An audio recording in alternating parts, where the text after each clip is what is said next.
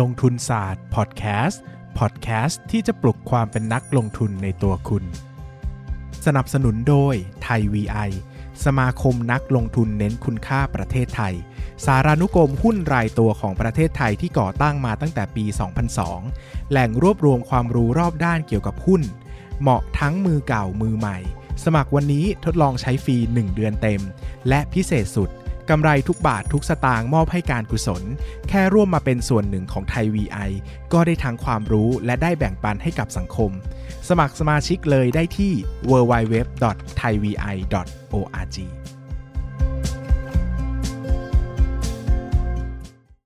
สวัสดีครับยินดีต้อนรับเข้าสู่รายการลงทุนศาสตร์พอดแคสต์รายการที่ชวนทุกคนมาพัฒนาความรู้ด้านการเงินและการลงทุนไปด้วยกัน วันนี้นะครับก็กลับมาพบกันกับ episode สุดท้ายที่ ของรอบนี้นะ แต่เชื่อว่าเราจะได้มีโอกาสมาชวนพี่ตู้คุยกันอีกแน่ๆนะครับ เพราะว่าแหมฟังเรื่องหุ้นต่างประเทศของพี่ตู้ไปแล้วหูผึ่งนะฮะ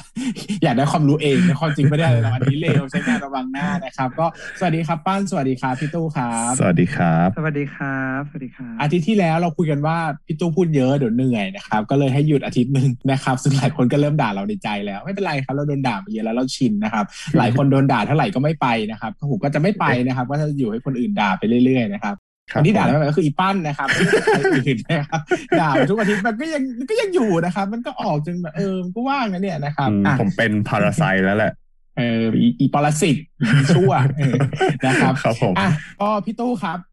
ไหนๆเราเปิดทิ้งแล้วว่าขออีกสักเคสสตาดี้หนึ่งสำหรับท่านผู้ฟังยังไงเดี๋ยวอาจจะรบกวนพี่ตู้ช่วยเล่าต่อนิดนึงครับ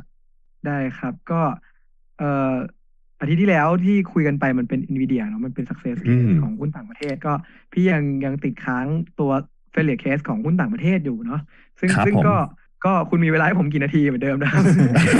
คือ failure case แต่จริง ๆ มีเยอะมากนะครับ เออเอาก็ก็คัดมาสักสองตัวที่เป็นตัวเด่นๆที่ที่จำได้ แต่ก็จะเล่าแบบสั้นๆแต่ชัดกระชับหน่อยละกันนะครับ ได้ครับผมก็เอ่อตัวหนึ่งที่ที่พลาดนะครับ ก็คือหุ้น Skechers นะครับรองเท้า Skechers อ๋อ Skechers อ่าอ่าคุณใส่รองเท้ารองเท้า Skechers ไหมครับ ไม่ได้ใส่ครับ ไม่ได้ซื้อเลย เป็นรองเท้าที่นุ่มสบายมากครับ ลองไปใส่ดูนะครับคุณปั้นได้ครับเหมือนเดินบนเมฆเลยทีเดียวนะครับอ่าสู้ Brooks ของวอร์เรนบัฟเฟตได้ไหมเอ่ยไม่ได้ไม่ใส่ไม่ได้ใส่ Brooks นะครับ ก็เอาเป็นว่า คือเชียร์เสมือนยังถือหุ้นอยู่แต่ไม่ใช่นะเจ๊งไปนะครับ ตัวนี้ก็เอ่อจังหวะที่เข้าซื้อ Skechers เนี่ยเป็นจังหวะที่ ที่ตอนนั้นเราเพิ่ง เราเพิ่งได้กำไรมาจาก หุ้น growth ในไทยเนาะไม่ว่าจะเป็นที่ที่คุยกันไปแล้วเออพวกสเก็ตไอ้พวกอะไรเถ้าแก่น้อย พวกเถ้าแก่น้อยมาลีเว่นมาลีเอฟสมาร์ทอะไรไล่ไม่จบนะมีเยอะมากพวกพวกหุ้นกลุ่มนี้ครับ เออซึ่งก็ก็เออเราก็เลยลองลองใช้วิธีคล้าย ๆ กันเนี้ยกับหุ้นต่างประเทศอืมตอนนั้นเราไปเราไปลงสนามใหม่ๆนะครับ คือเราก็เลยไปหาไปไปเจอหุ้นสเก t เชอร์เพราะมีก็มีคนมีคนแนะนำมาว่าเออเนี่ยโอ้มันกำลังได้รับความนิยมในรองเท้าตัวนี้อะไรเงี้ยช่วงนั้นกำลังมา ครับนะครับ เราก็ไปศึกษาครับ แล้วก็พบว่าเฮ้ยมันมีความเซ็กซี่หลาย ๆ อย่างที่คล้าย ๆ กับสตอรี่หุ้นหุ้นไทยในวันนั้นเลยครับเอออย่างเช่นว่าสเก t เชอร์เนี่ยโตปีละตอนนั้นรายได้โตปีประมาณปีละสี่สิบห้าสิบเปอร์เซ็นต์ว้าวนะครับอ่า PE อยู่ประมาณ forward PE อยู่ประมาณยี่สิบเท่านะครับ แล้วก็มีตลาดหนึ่งที่เซ็กซี่มาก ๆ นะครับ ที่ที่หุ้นไทยตอนนั้นทุกคนต้องไปนะครับ ตลาดจีน อ่าครับผมเชอร์เนี่ยโตในประเทศจีนเนี่ย triple digit นะครับโอ้โตแบบสามเท่าเอ้ยโตแบบเอ้ยโตไม่ใช่โตสามเท่าขอโทษโตเป็นเท่าตัวเลยนะครับโตเป็นเท่าตัวเลยในในแต่ละไตรมาสนะครับ อ่า ก็เหมือนอย่างเหมือนหุ้นไทยที่พูดพูดกันเมื่อกี้เลยนะครับอ่ามีตัวหนึ่งไม่ได้พูดนะคาราบาวเนี่ยอาจก็ยังใช่ แต่ว่าคาราบาวยังกลายเป็น success case นะครับ ถ้าถ้ามองในตัวนี้อ่าอ่าครับ แม้ว่าเขาจะไป fail ที่จีนก็ตามอ่าฮะอ่าย้อนกลับมาที่ Skechers ตอนนั้นเราก็โอ้โหมองว่า มันเป็นหุ้นที่แบบเฮ้ยโตสี่ห้าสิบเปอร์เซ็นต์นะครับ มีตลาดใหม่โตเป็นร้อยเปอร์เซ็นก็คือในจีน ซึ่งเราก็เห็นแล้วว่า โอ้โหธุรกิจในประเทศจีนเนี่ยมันดีจริง ๆ เพราะว่าเราเราก็เห็นจากที่สิ่งที่เกิดขึ้นกับกับหุ้นไทยที่ไปโตที่จีนนะครับ แล้วก็ PE เนี่ยยี่สิบเท่ายี่สิบห้าเท่า forward โอ้โหแล้วก็แบบมันเป็นหุ้นที่แบบโอ้โหเซ็กซี่มากนะครับ แล้วก็ไปดูหลาย ๆ อย่าง เช่นเราก็ไปดูเรื่องของ net profit margin ของ Skechers นะครับ ซึ่ง Skechers เนี่ยเขา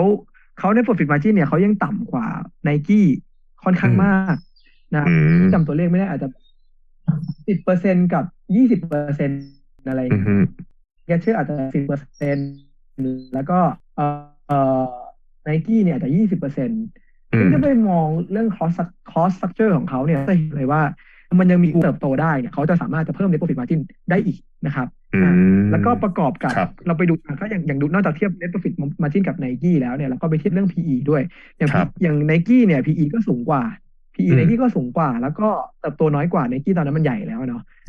ก็เติบโตเติบโตค่อนข้างแบบเติบโตน้อยเติบโตแค่ยี่สิบเปอร์เซ็นต์เงี้ยแต่ว่า PE ก็สูงกว่านะครับหรือไปเทียบกับหุ้นอีกตัวคือ Under Armour นะครับ Under Armour เนี่ยก็ PE ร้อยเท่าเลยนะตอนนั้นนะ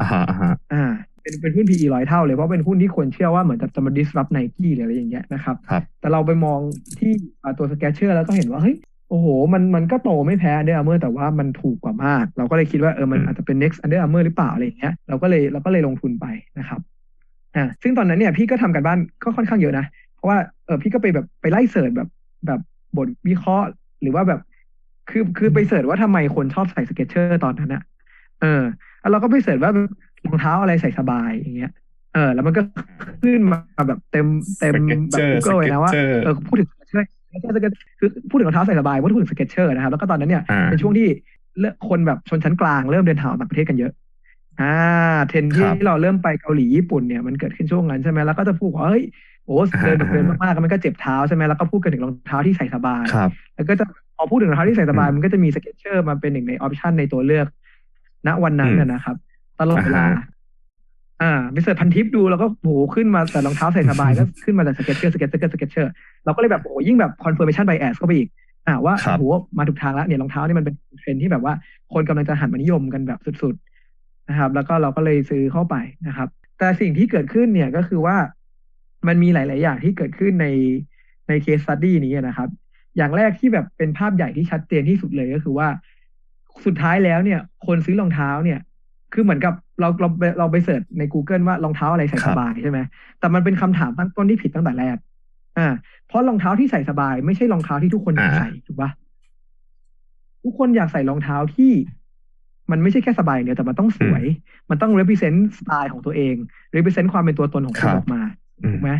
อ่าเหมือนเหมือนแบบเหมือนกระเป๋าว่า ทุกคนไม่ได้อยากเห็นกระเป๋าใบใหญ่ใช่ปะเสมอไปกระเป๋าใบใหญ่หรือว่าเบาที่ใส่ของได้เยอะ คือมันไม่ใช่แค่เรื่องของฟังก์ชัน แต่มันเป็นเรื่องของความสวยงามเป็นเรื่องของรสนิยมเป็นเรื่องของสไตล์แล้วมันเป็นเรื่องที่แต่ละวันอาจจะไม่เหมือนกันด้วยก็ได้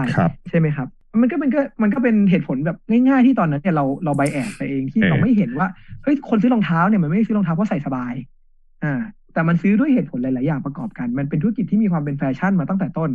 นะครับแต่เราไปคิดว่าเออคนเนี่ยกำลังจะ หันมาใส่รองเท้าใส่สบายเป็นหลักซึ่งไม่ใช่นะครับ ก็เป็นความคิดที่ผิดในภาพใหญ่ครับอ่าแล้วก็มีภาพย่อยๆที่ผิดอีกอย่างเช่นว่า เอ่อช่วงนั้นเนี่ยมันก็มีการรับรู้รายได้บางอย่าง Skechers ที่ที่มันมันผิด quarter ไปในความหมายก็คือว่ามันมีการเลื่อนรับรู้รายได้เร็วอ่า อ่า อย่างเช่น อย่างเช่นว่า คือการขายของการขายของไปไปตีอย่างเงี้ย อ่า มันเป็นการขายไปต่างประเทศ มันเป็นขายแบบ มันเป็นการขายแบบโฮเซลหรือเป็นการขายแบบค้าส่ง ซึ่งมันเป็นการขายแบบล็อตล็อตอ่าเพราะการขายแบบล็อตล็อตเนี่ยมันสามารถที่จะโยกการรับรู้รายได้ได้ครับ อ่า ในความหมายก็คือว่าอ่าอย่างบางไตรมาสเราอาจจะขายไปต่างประเทศเยอะหน่อย ในบางไตรมาสเราอาจจะชิปไปน้อยหน่อย ด้วยเหตุผลหลาย ๆ อย่าง เช่นเรื่องของการผลิตหรือว่าเรื่องของเรื่องของตัวตัวเรือขนส่งที่ที่ขนไปอย่างเงี้ยนะครับ มันก็ทำให้เราคิดว่า เอ้ย นึกว่ามันเป็นธุรกิจค้าปลีกที่รายได้มันจะสม่ำเสมอ แต่จริงๆแล้วมันไม่ใช่นี่หว่า มันมีบางล็อตหรือบาง shipment เนี่ยมันออกไปก่อน แล้วมันก็รับรู้ในรายได้ในบางไตรมาสเยอะเป็นพิเศษ ซึ่งในไตรมาสต่อมามันก็ realize ความจริงว่าเออการเติบโตตรงเนี้ยที่เราเห็นว่ามันเยอะๆเนี่ยจริงๆแล้วมันไม่ได้โตขนาดนั้น อย่างเงี้ยอ่านะครับ แล้วก็อีกข้อหนึ่งที่เป็นภาพใหญ่เหมือนกันก็คือว่าเอ่อไอเดียหรือ mindset ของการลงทุนต่างประเทศเนี่ย คือนักลงทุนต่างประเทศส่วนใหญ่เป็นนักลงทุนสถาบัน ซึ่งเวลาเขาคิดอะไรเนี่ยเขาจะคิดอะไรเป็นภาพแบบยาวๆไกลๆ เพราะฉะนั้นสิ่งที่เกิดขึ้นบางอย่างเนี่ย ถ้ามันสะท้อนว่าภาพไกลๆมันจะเปลี่ยนเนี่ยเขาจะลงโทษทันทีเลย หมายความว่าพองบออกปุ๊บเขาเห็นแล้วว่าเอ้ยไอสิ่งที่เกิดขึ้นเนี่ยมันเป็นเรื่องชั่วคราว มันเป็นเรื่องที่ที่ไม่ยั่งยืนเนี่ยเขาจะขายหุ้นทันที แล้วมันไม่มีฟลอร์เพราะฉะนั้นหุ้นมันจะพร้อมพร้อมจะลงจากแบบจากร้อยเหรียญเหลือห้าสิบเหรียญได้เลยอย่างเงี้ย มันไม่เหมือนหุ้นไทยที่อย่างที่พี่บอกว่าในเคสของบิวตี้เนี่ย เราสามารถจะเห็นความผิดปกติในงบบางอย่างก่อนล่วงหน้า แล้วตลาดเนี่ยจะยังไม่ลงโทษเราทันที เพราะว่าการแอบสอบข้อมูลตรงนี้ของตลาดไทยอาจจะช้ากว่า แล้วทำให้เราเนี่ยที่ที่ทำการบ้านมากกว่าคนส่วนใหญ่เนี่ยหรือว่าค่าเฉลี่ยตลาดเนี่ยอาจจะสามารถหนีทันได้ แต่หุ้นต่างประเทศนี่อย่าหวังว่าคุณอ่านงบเก่งกว่าคนอื่น แล้วคุณจะหนีทันอะไรเงี้ยมันต้องเป็นการมองภาพยาวที่ไกลกว่า หรือว่ามีความเชื่อบางอย่างอย่างที่พูดไปไปไปแล้วนะครับ เรื่องเรื่องว่า ที่ที่ปีเตอร์ทิวเขาเสนอในหนังสือเรื่อง zero to one คือว่าคุณต้อง bet against consensus อะแล้วคุณต้องถูกด้วยไงคือคุณ bet against คือใครๆก็ bet against consensus ได้ถูกปะใครๆก็แบบเป็นชาวสวนได้ ใครๆก็เป็นเป็นคนขวางโลกได้ แต่ว่าคุณต้องเป็นคนสวนหรือเป็นคนขวางโลกที่คิดถูกอะมันถึงจะมีคุณค่า ถ้าเป็นคนที่แบบสวนแล้วขวางโลกแต่ว่าคิดผิดมันไม่มีประโยชน์อะไร ใช่ไหมครับ failure case นะครับสำหรับต่างประเทศ Sketcher โดนไปเยอะไหมครับ ตัวนี้กี่เปอร์เซ็นต์ ราคาหุ้นน่าจะลงมาจากจากตอนที่ซื้ออาจจะลงไม่เยอะอาจจะลงเหลือแค่อาจจะลงแค่สิบเปอร์เซ็นแต่ตอนที่ซื้อแต่ว่าตอนขึ้นไปอะเอ่อพี่อาจจะซื้อประมาณสักสามสิบห้าเหรียญเงี้ยแล้วมันก็ขึ้นไปห้าหกสิบเหรียญแล้วก็พี่มาคัดที่ประมาณแบบยี่สิบปลายๆอย่างเงี้ยครับ อ่า ลักษณะน่าจะเป็นประมาณนี้ คือมันลงมาจากตอนที่ซื้อเยอะมาก แต่ว่าไอ้ตอนตอนนี้มันขึ้นไปเยอะมาก แต่ว่า ถ้าคิดจากช่วงที่ซื้อก็ยังโชคดีที่แบบเราก็มีมาที่นอฟฟิตี้ระดับหนึ่งทำให้โดนลงโทษไม่เยอะมากนะครับครับ ก็ถือเป็นประสบการณ์ทั้งหมดเลยนะครับ ที่พี่ตู้เล่าให้ฟังนะครับ จาก episode ที่แล้วทั้งหุ้นที่ success case นะครับ แล้วก็ failure case นะครับ ก็รู้เลยว่าตลาดหุ้นน่าจะให้อะไรกับพี่ตู้มากเหมือนกันนะครับอ่าพี่เบสครับก็ก็เป็นอันนี้เป็นเป็นความชอบส่วนตัวของผมเองนะครับ ไม่รู้คนอ่านชอบด้วยหรือเปล่า แต่ผมอยากฟังความเห็นจากรุ่นพี่นักลงทุนครับว่า เออ แบบ ทุกวันนี้เป็นยังไงบ้างหมายถึงว่าลักษณะการใช้ชีวิต ผมเชื่อว่าถ้าเอาจริง ๆ พี่ตู้ก็น่าจะมีอิสรภาพทางการเงินระดับหนึ่งแล้วนะครับ หมายถึงว่าก็น่าจะมีเพียงพอจะใช้ passive income ในชีวิตได้แหละนะครับ แต่ก็อยากรู้ว่าเออแบบการลงทุนมันเปลี่ยนชีวิตเรายังไง เราค้นพบอะไรบ้างอะไรอย่างเงี้ยครับ ครับ อยากจะช่วยแชร์หน่อย ได้ครับ เอ่อ เมื่อกี้พูดว่าจากจะเล่าสองตัวนะ แต่ขอเป็นเหลือตัวเดียวแล้วกันนะครับ จะได้ประหยัดเวลาไปนะครับผมคือเอ่อถามว่าเรื่องการลงทุนให้อะไรกับพี่บ้าง คือจริง ๆ เราก็เยอะมากเพราะว่ามันเป็นอาชีพเนาะมันเป็นอาชีพที่ทำให้เราแบบ อย่างแรกคือเราสามารถเลี้ยงดูแลครอบครัวได้ ดูแลคนที่เรารักได้ แล้วก็ทำให้เรามีความมั่นคงในชีวิตได้ อันนี้ก็เป็นเป็นข้อแรกก็คือมันเป็นอาชีพนะครับ ข้อที่สองคือมันเป็นอาชีพที่ มันเป็นอาชีพที่เรามี passion กับมัน ซึ่งพี่ว่าพ่อเนี่ยเป็นเรื่องที่สำคัญมาก เพราะว่าคือชีวิตคนเราเนี่ยอยู่กับงานเยอะนะเออใช่ไหมคือเราตื่นมาเราเราตื่นนอนสิบหกชั่วโมงใช่ป่ะเราต้องอยู่กับงานไปแล้วแปดถึงสิบชั่วโมงใช่ป่ะคือเราใช้เวลากับงานเยอะมากเพราะฉะนั้นถ้าเราถ้าเราบังเอิญเป็นคนที่มี passion กับงานเนี่ย คือเหมือนกับครึ่งหนึ่งของชีวิตมันมันก็แบบมีความสุขไปแล้วถูกป่ะเออซึ่งมันเป็นมันพี่ว่ามันเป็นมันเป็นมัน เป็นมันเป็นแบบของขวัญที่แบบที่เราได้มา เออ มันเป็นของขวัญไม่รู้ว่าได้มายังไง มันเป็นของขวัญที่เราได้มาว่าถ้า ถ้าเรามี passion หรือมีความสุขกับมันเนี่ย เออมันเป็นของขวัญมาก ๆ เลยในชีวิตนะเพื่อการลงทุนมันเป็นสิ่งนั้นของพี่คือมันเป็นอะไรที่อ่าส่วนอะไรที่มันเป็นลักษณะเฉพาะของการลงทุนที่มันให้ให้อะไรบางอย่างกับกับเราเนี่ย ส่วนตัวนะครับ มองว่ามันเป็นเรื่องของ เอ่อเรื่องของจิตวิทยาเลยนะครับ เรื่องของ เรื่องของจิตใจเรื่องของความ humble เรื่องของ คือพอผ่านการลงทุนมาเอ่อยาวๆเนี่ย มันสอนเราหลายๆเรื่องเลยว่า คือคือเรามักจะแบบเหมือนกับตอนที่เราได้ไอเดียการลงทุนส่วนที่เยอะ หรือว่าเราจะมีความมั่นใจว่าเราจะถือมาได้สามปีห้าปีเราฟังผู้บริหารเราจะฟังซ้ำไปซ้ำมา แล้วก็รู้สึกว่าโอ้โหผู้บริหารเขาแบบสุดยอดเราอยากเป็น partner กับเขาเป็นหุ้นส่วนกับเขานะครับ แต่พอสะท้อนเวลาผ่านมาแล้วเนี่ย มองย้อนกลับไปแล้วก็จะเห็นได้ชัดเลยว่า ไอ้สิ่งที่เราคิดทั้งหมดเนี่ย มันเต็มไปด้วยอคติเต็มไปหมดเลยนะคือไอ้ที่เราคิดว่าเออ ลงทุนแบบเนี้ยแล้วเดี๋ยวโอ้โห คือบางคนก็จะชอบพูดประโยคนี้ว่าแบบเฮ้ยเนี่ย ลงทุนตัวเนี้ยถ้าถ้าซื้อหุ้นตัวนี้ปุ๊บนะคุณกำไรตั้งแต่วันที่ซื้อเลย อ่า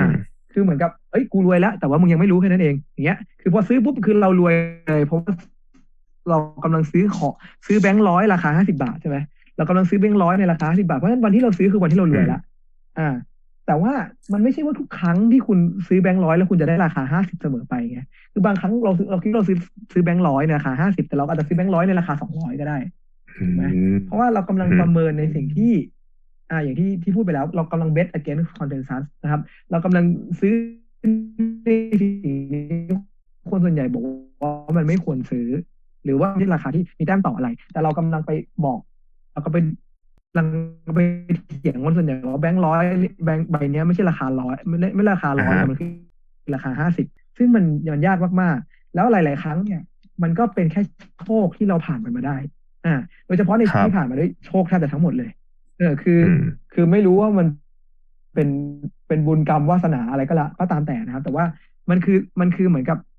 คือแรกๆอะเรามักจะคิดว่าเราทำถูกอะเราลงทุนแบบนี้อย่างเงี้ยอย่างเงี้ยเราอ่านตามตำรามาอย่างเงี้ยเราก็เชื่อว่าอย่างเงี้ยมันเป็นสิ่งที่ถูกต้อง แล้วสุดท้ายแล้วมองย้อนกลับไปเนี่ยไอปีสองปีแรกอะมันเป็นแบบมันเป็นความมั่วซั่วทั้งนั้นเลย คือเรารอดมาได้ด้วยโชคซะเป็นส่วนใหญ่ อ่า ซึ่งซึ่งมันจะพอจะมีมาประมาณแบบสามปีหลังห้าปีหลังเนี่ยเนี่ยที่เราพอจะแบบมั่นใจกับตัวเองได้ว่าอ๋อไอ้การลงทุนแบบเนี้ยที่มัน success แบบเนี้ยเออมันเป็นมันเป็นผ่านกระบวนการคิดหรือกรอบความคิดที่มันถูกต้องแล้ว มันถึงเราเราถึงควรจะแบบได้ reward ตรงนี้มาในขณะที่ปีสองปีแรกเนี่ยมันเป็นแบบมันเป็นอะไรที่มันเป็น learning curve ล้วนๆเลย มันเป็นสิ่งที่เราผ่านมันมาได้ด้วยโชคล้วนๆเลย อย่างเงี้ยครับนั้นสิ่งที่มันจะสอนเราได้จากเรื่องการลงทุนก็คือว่า คืออย่ามั่นใจในตัวเองมากเกินไป อ่าครับ คือทุกคนมีอคติตลอดเวลาเราให้ได้ว่าณโมเมนต์นั้นเรากำลังมีอคติอยู่มันเป็นเรื่องที่ยากมากๆ แต่เราจะต้องทำยังไงปรับ mindset ยังไง แล้วอดทนยังไงอยู่กับมันยังไง เพื่อจะรอให้วันหนึ่งเนี่ย ดอกผลของสิ่งที่เราทำเนี่ย มันออกดอกออกผลจริง ๆ จังๆ ไม่ใช่แค่โชค อย่างเงี้ยครับครับ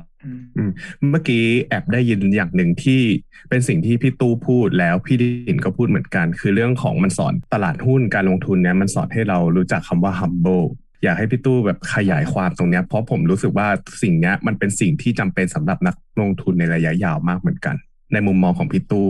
ความ humble มันช่วยอะไรกับชีวิตเราบ้างครับ ความ humble น่าจะช่วยให้พี่พี่ไม่เจ๋งในการลงทุนอย่างที่บอกว่าในช่วงแรก ๆ ของปีสองปีแรก จนถึงวันนี้ จนถึงวันนี้เราก็ยังยังยังใช้หลักการนี้อยู่ในในการคิด ในความในความหมายว่าไม่เจ๋งก็คือว่า มันทำให้เราเนี่ยตรวจสอบสมมติฐานของเราบ่อยๆอ่า อย่างเช่นคือแบบในในวันที่เราซื้อหุ้นอย่างบิวตี้เท่าแก่น้อยอะไรเงี้ย มันมันก็อาจจะมีปัจจัยหลายอย่างที่ทำให้ความเชื่อเราในระยะสั้นๆมันถูกจริง ๆก็ได้อ่า ก็อย่างเช่นเราซื้อวันนี้อะปีสองปีหน้ามันจะยังเติบโตดีแล้วมันจะกำไรได้ดีอยู่ ก็ได้ แต่ความ humble เนี่ยทำให้เราตรวจสอบสมมติฐานตรงนี้บ่อย ๆ ในความหมายก็คือ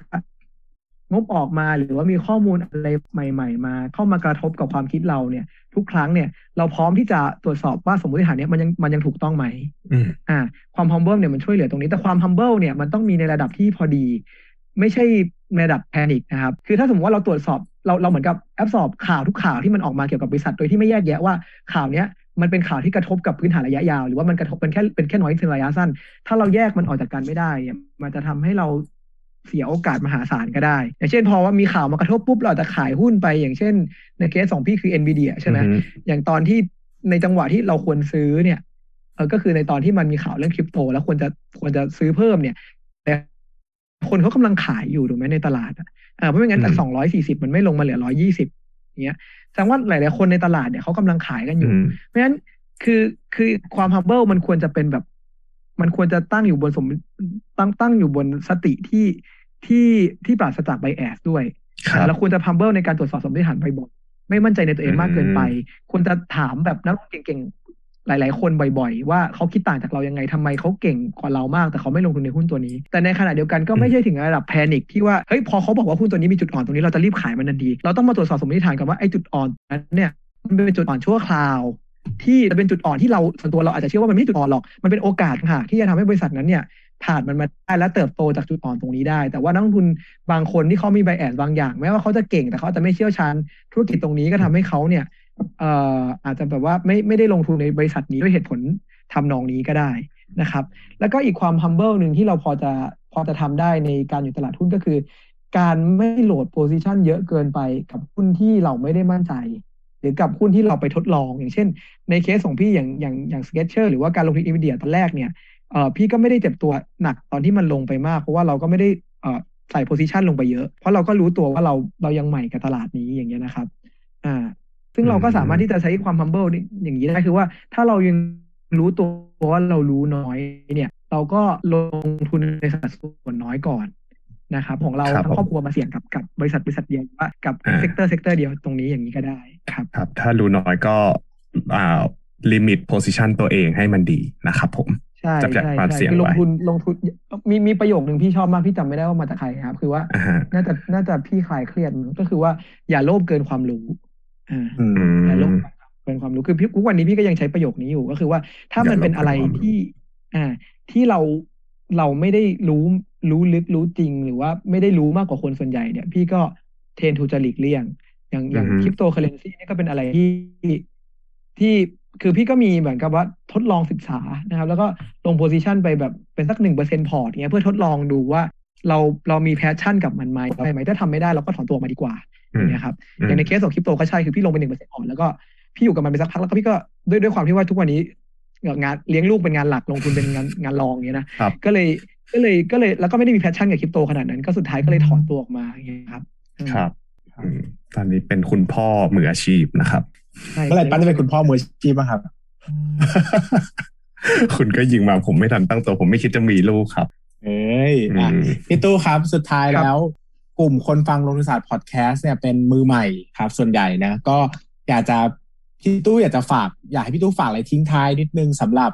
เอ่อคนที่กำลังจะเข้าตลาดมาในตอนนี้อะไรเงี้ยครับ ว่ามีข้อคิดหรือมีข้อแนะนำหรือมีอะไรไหมที่สำหรับมือใหม่ที่กำลังเริ่มต้น ศึกษาหุ้นส่วนใหญ่ก็สักปีสองปีอะไรเงี้ยครับ อยากให้เขารู้อะไรบ้าง อะไรอย่างเงี้ยครับ อืม มีอะไรที่อยากฝากเหรอ ก็พี่คิดว่าเอ่อเรื่องที่น่าจะสำคัญที่สุดแล้วกันนะครับสำหรับนักลงทุนมือใหม่เนี่ย ก็คือเรื่องของ passion ในการหาความรู้เรื่องการลงทุน คือแน่นอนแหละว่าทุกคนเนี่ยที่เข้ามาในตลาดเนี่ย คือมันมันมันมันถูกนำมาด้วยความโลภเนาะเออถูกนำมาด้วยความโลภคือความอยากรวย ความอยากจะมีอิสรภาพทางการเงิน ความอยากจะมีความมั่นคงทางชีวิตโดยที่ไม่ต้องทำงานประจำอย่างเงี้ยนะครับ อันนี้มันคือแบบเป็นสิ่งแรกที่เรา ที่ที่เหมือนชักจูงเราให้เราเข้ามาศึกษาเกี่ยวกับเรื่องการลงทุนหรือเรื่องตลาดหุ้นนะครับ แต่ว่าอันนี้มันมันมันไม่ permanent อะเนาะมันมีก็มันมันอย่างที่ฝรั่งเขาชอบพูดกันว่า practice make permanent ใช่ไหมครับเออคือแบบอย่างเดียวที่มันจะทำให้ passion ตรงนี้มันกลายมาเป็นองค์ความรู้เป็น capability เป็นความสามารถของเราได้เนี่ย ก็คือเรื่องของการการศึกษาหาความรู้ต่อเนื่องไปเรื่อยๆ อ่าในในศัพท์ไลฟ์โค้ชเขาจะเรียกว่าอะไรอะ lifelong learning คือแบบศัพท์ไลฟ์โค้ชเขาจะเรียกว่า lifelong learning จริง ๆ เรื่องนี้มันมันไม่ต้องเป็นศัพท์ใหม่ก็ได้นะ การศึกษาตลอดเวลา มันควรจะมันควรจะอยู่ในทุกยุคทุกสมัยแล้วก็ในทุกสาขาอาชีพปะที่เราควรจะพัฒนาตัวเองตลอดเวลาเราควรจะมี growth mindset กับเรื่องการพัฒนาตัวเองชัดเจนมาก จนจนไม่ต้องมีคำว่า lifelong learning เกิดขึ้นก็ได้นะคือ คือเราควรจะศึกษาเรื่องการลงทุนเนี่ยเป็นเรื่องที่เราควรจะศึกษา แล้วก็ให้ความใส่ใจตลอดเวลา แล้วก็มันก็มีกฎมากมายเช่นกฎแบบหนึ่งหมื่นชั่วโมงอย่างเงี้ยอะคือคุณคุณคุณควรจะแบบศึกษามันมากพอมาถึงจุดจุดหนึ่งแล้วสุดท้ายแล้วผลลัพธ์จากการศึกษาตรงนี้มันจะสะสมองค์ความรู้ไปเรื่อยๆ จนมันเหมือนเป็น snowball นะจนจนมันกลายเป็นลูกบอลหิมะขนาดใหญ่ แล้วก็ kick off kick off ออกมาเป็นเป็นผลตอบแทนที่เหมาะสมเอง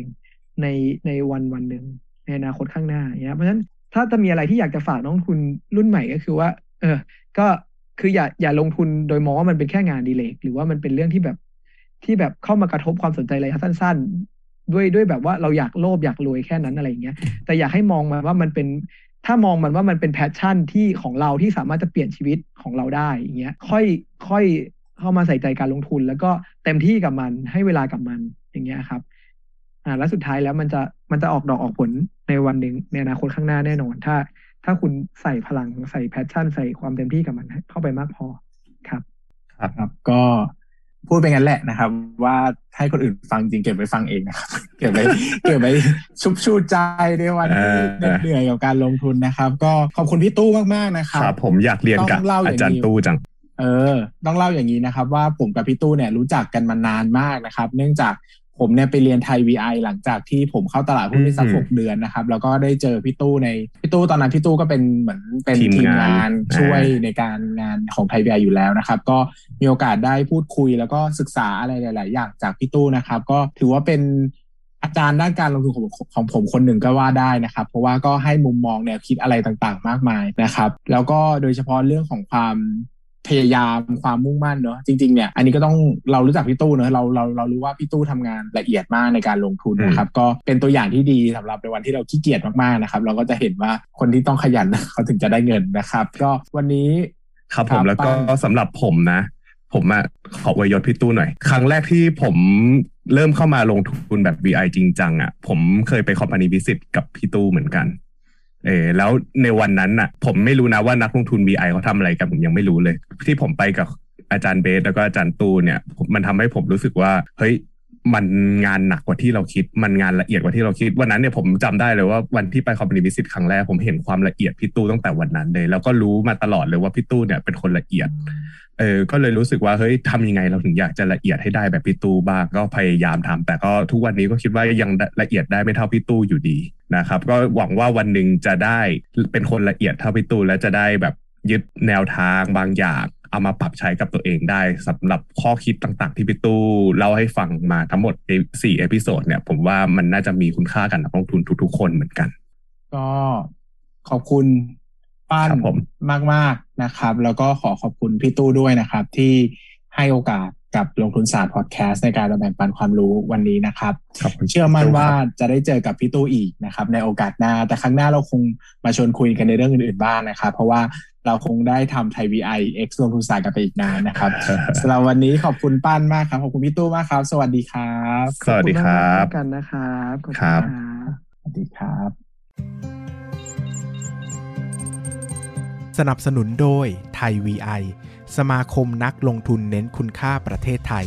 สารานุกรมหุ้นรายตัวของประเทศไทยที่ก่อตั้งมาตั้งแต่ปี 2002 แหล่งรวบรวมความรู้รอบด้านเกี่ยวกับหุ้น